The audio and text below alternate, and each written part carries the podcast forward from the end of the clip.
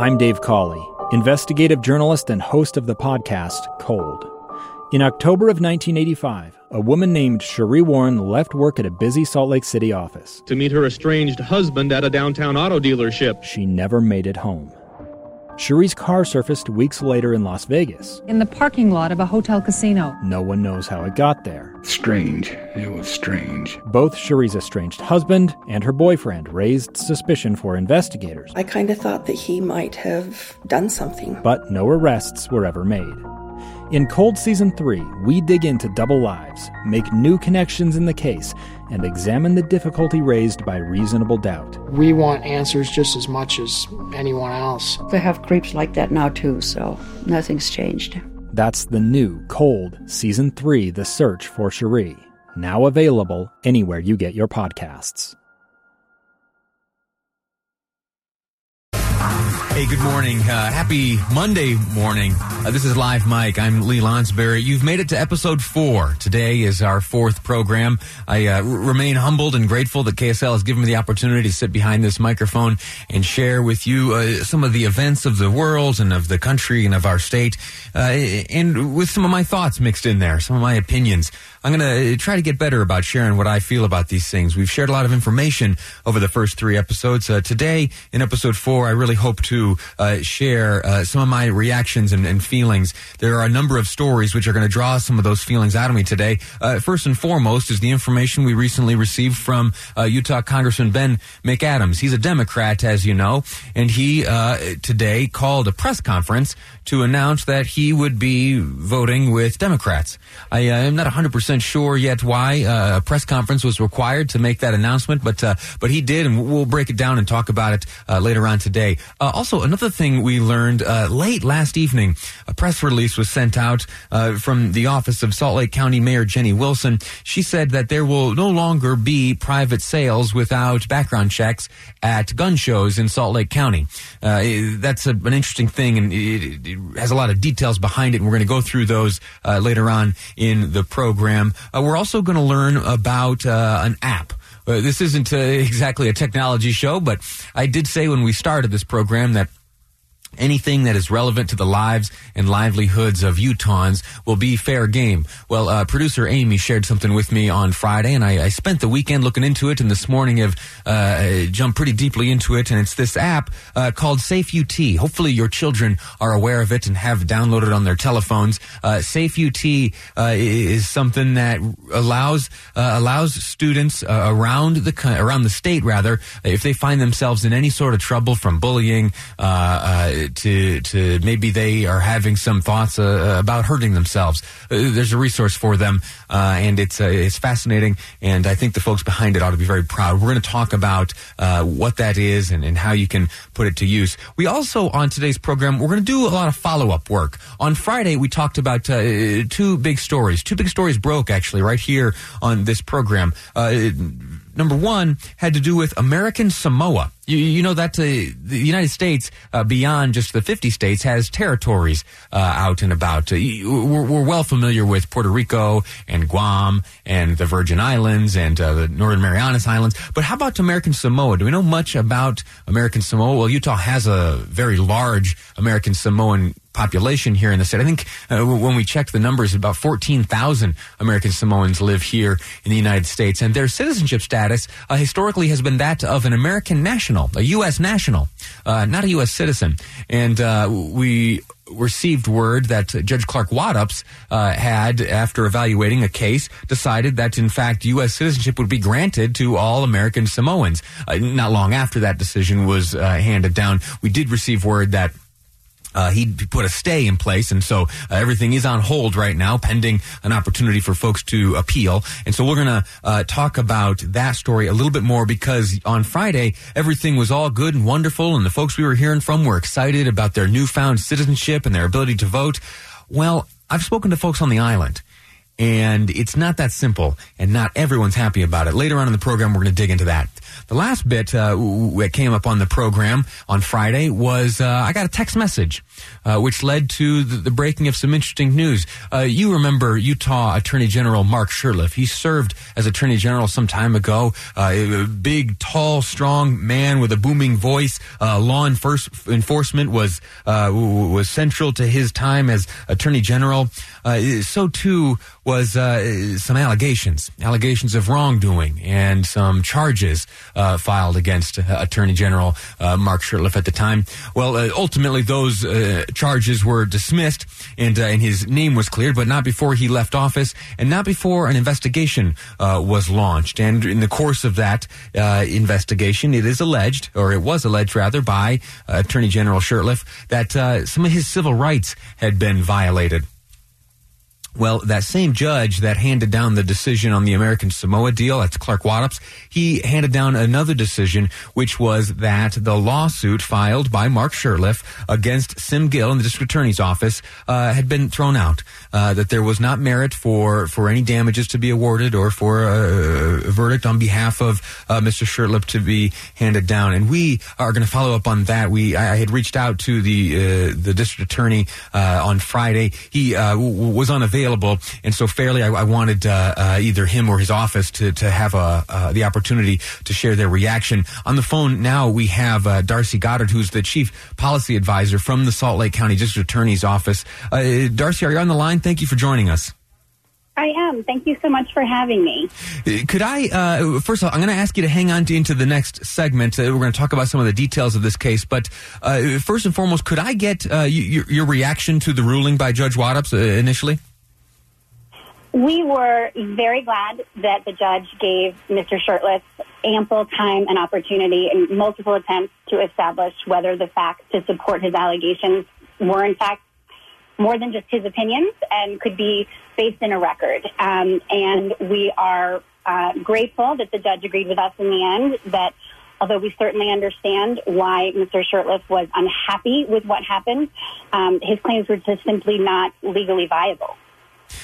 You, mentioned the judge giving uh, the former attorney general an opportunity to to demonstrate uh, some things. He had made some uh, some accusations. Uh, at, there was a time during this trial where uh, he had yet presented uh, insufficient evidence. The judge then allowed for another stretch of time for that evidence to be to be presented. and what happened from there? How did how did that stretch of time transpire? Sure. Well, Mr. Shurtleff filed his initial complaint, which was very scarce on details. Then he filed an amended complaint, which was about 100 pages long, of over 300 almost 400 actually allegations of fact. Um, we moved to dismiss, as did the federal defendants. Um, I'm not sure how familiar you are with all of the defendants in the case, but it was actually asserted against Sim Gill and Salt Lake County, and then also against numerous federal officers in the FBI.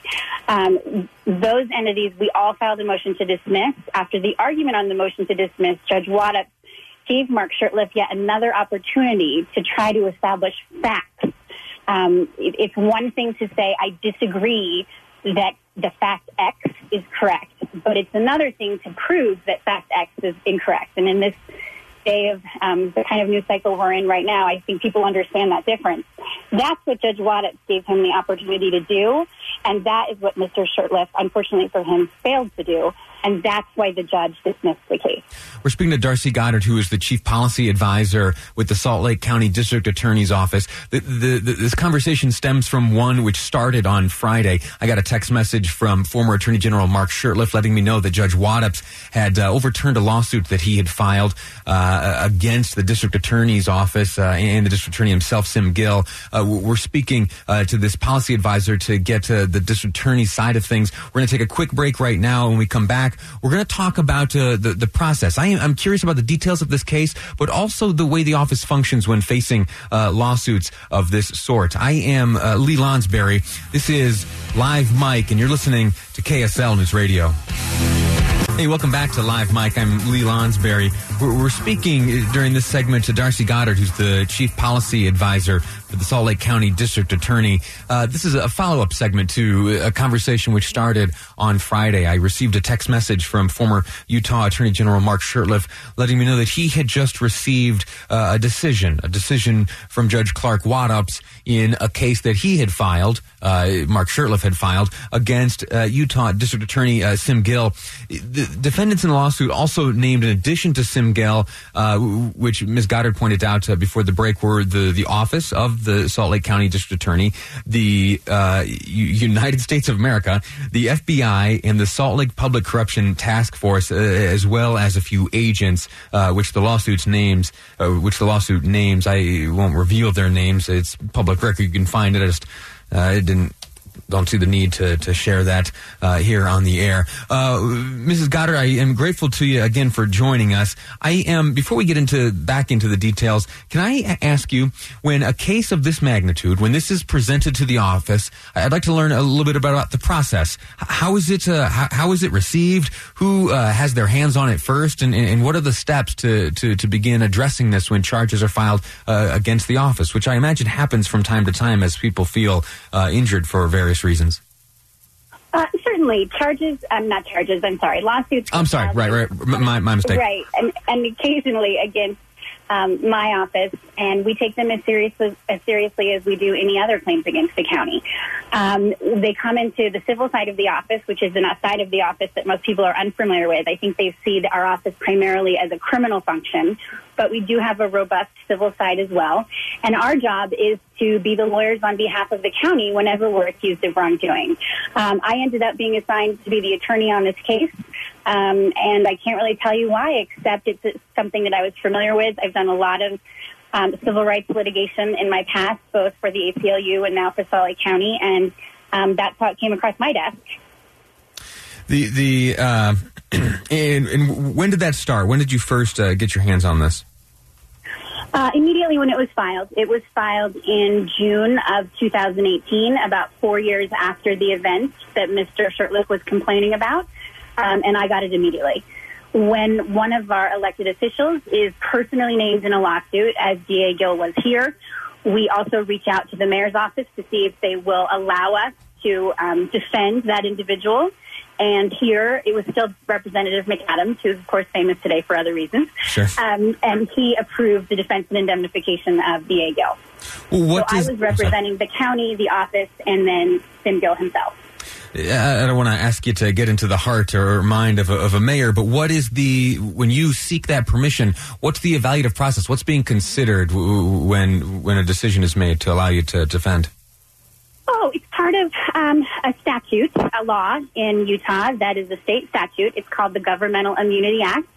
And unless it's shown that somebody who is named in a lawsuit and who works for the county um, engaged in some sort of egregious conduct um, or were acting outside the scope of their job, um, the law allows governmental attorneys like me to represent both the county and then the individuals. And this is true in every case that is filed against the county. And it is just a routine matter, of course, unless we see some evidence that we should not defend them because they really did something wrong um, we recommend to the mayor's office that they allow us to uh, uh, undertake the defense and they approve it or not. And it's within the, or, or, the, the power and authority rests with the mayor to make the final determination as to whether or not the elected official's behavior uh, to, was something taking place within or without their, uh, their office.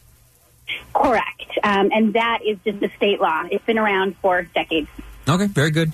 Uh, uh there are going to be a number of questions I'm sure that I ask you that are probably like DA's Office 101 type stuff. Uh, but I'm oh, kind of no, no worries. so, uh, so, so then what happens? I, there are other defendants named. What is the interaction like between yourself and the office and uh, and these other defendants? Uh, it really depends on the nature of the case. Um, here uh, certainly I didn't, we didn't have an adversarial relationship with anyone. We actually had a very collegial relationship even with Mark Shurtleff. And for a time when he was represented uh, by another counsel, that was before his counsel withdrew a few months ago, um, we had a very collegial relationship with both of them. um, we did not because the case was resolved on a motion to dismiss, which is before a trial, um, we didn't have to exchange a lot of documents or um, interview witnesses as much. We just went on the papers. Am I correct that uh, the former Attorney General Mark Shurtleff has 30 days to appeal this decision? He does. What uh, what within those 30 days, or, or as those 30 days transpire, what is what is your role? What what is your office doing? Uh, right now, we just are we're waiting to see what Mr. Shurtleff decides to do. Um, the ball is entirely in his court at this point. And you once that uh, if an appeal is filed, uh, then you then what? Um, if the appeal is filed, then he has a certain number of days, and not having the rules in front of me, I'm not entirely sure what it is, but probably it's 30 to 60, um, to assemble the appellate record. Um, and that just is the record on appeal. That goes to what's called the 10th Circuit Court of Appeals, which is the federal um, circuit that Utah is part of. Um, then we'll get a briefing schedule from the 10th Circuit Court, and eventually, um, if they think it's worthy of oral argument, we will go to Denver and we will argue the case. Uh, personal curiosity: Have you uh, made it to Denver yet yourself? I actually clerked on the 10th Circuit when I first started out about 19 years ago. Um, and I was there most recently in connection with the marriage equality cases, which the county was also named in. Oh, okay, interesting. Oh, well, very good. Is there anything else that uh, that I haven't asked you about this, or anything that the that the office would like to share? Uh, no, other than, uh, you know, we really appreciate you and we appreciate Mr. Shurtleff taking the time to, to talk about this and to include us in the discussion. Um, certainly, w- we think the court made the right decision, and we're just eager to see where Mr. Shurtleff wants to go from here.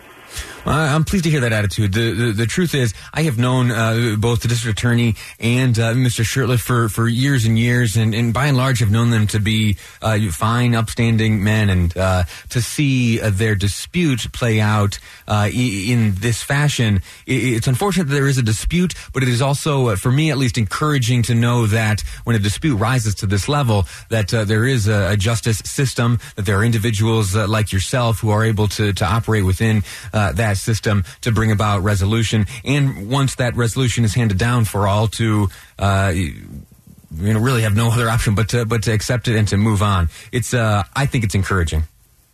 Well, good. I'm glad. And you know, I, the one thing I guess I might add for your listeners, if they're unfamiliar with the system, and, and I don't know if they are or not, but there is a reason why the federal courts defer when a state court has issued a warrant, and that's basically the principles of federalism. And that is that the state courts um, are supposed to be the criminal law function. Um, that is one of the key functions of state government. And when a state court has made a decision that probable cause exists and a warrant should issue, which is something Mr. Shurtleff talked about on Friday, it really is, and in my opinion, as a matter of policy, should be very difficult to get a federal court to step in and um, reverse the decision of the state court. And that's functionally what Mr. Shurtleff was asking the court to do. Um, and I think for good reason, the court held itself to the very high standards that exist in order to second guess state courts. And I really do think that was the right decision. All righty. Well, well, we'll wait and see what the former attorney general decides to do. If there will be an appeal, if that is the case, I'm sure you and I will be speaking again. And uh, I'm grateful to you for your time this morning. I, I presume that you've been working on this for, for years and years, and you're uh, probably ready to, to move on to the to the next case. Do, do you now? Again, pardon my ignorance, and this question itself may be ignorant. Do you have the next case already? Actually, I do a lot of work at the Utah State Legislature assisting with legislation, and so I'm just excited for the new session to start. What's your what's your area of expertise? What, what type of legislation do you find yourself uh, working on most often? Really, anything that affects municipalities and counties and anything that makes for better government. We have a lot of things at Salt Lake County and in the district attorney's office that we think make for good policy. And meeting with legislators and educating them on those issues is really a key part of what we do. Outstanding. So that's what's next on my agenda. Well, let me tell you, as a, as a former uh, congressional staffer who worked for Rob Bishop, your affection for federalism is very much appreciated. Wonderful. Outstanding. We've been speaking to Casey uh, Darcy. I'm sorry, Goddard, with the who is the chief policy advisor in the Salt Lake County District Attorney's Office. Uh, we are one step nearer to resolution in the case of Mark Shurtleff versus Sim Gill uh, and a handful of other defendants in uh, an accusation uh, by Mr. Shurtleff that his civil rights were violated as a, as an investigation was executed. We have a, a lot more on the program today. In our next segment, we're going to speak with reporter Mary Richards, who is in attendance when uh, Salt Lake County Mayor Jenny Wilson announced that uh, there's going to be a significant change to gun sales in facilities owned by Salt Lake County. What does that mean? It means that private gun sales will no longer uh, be able to be transacted at these gun shows without uh, a background check taking place. There are some details to understand. The story is more complicated, I think, than uh, was shared during the press conference today. We'll get into those details next on Live Mike. I'm Lee Lonsberry, and this is KSL News Radio. It's the story of an American held in a dark Venezuelan prison. Then all of a sudden, they all kind of lined up. They pointed their guns at me. And this is the point where I thought, I'm going to die today. I'm Becky Bruce. I spent a year working on Hope in Darkness, which now has more than 2 million downloads. Find it on kslpodcast.com or wherever you listen to podcasts.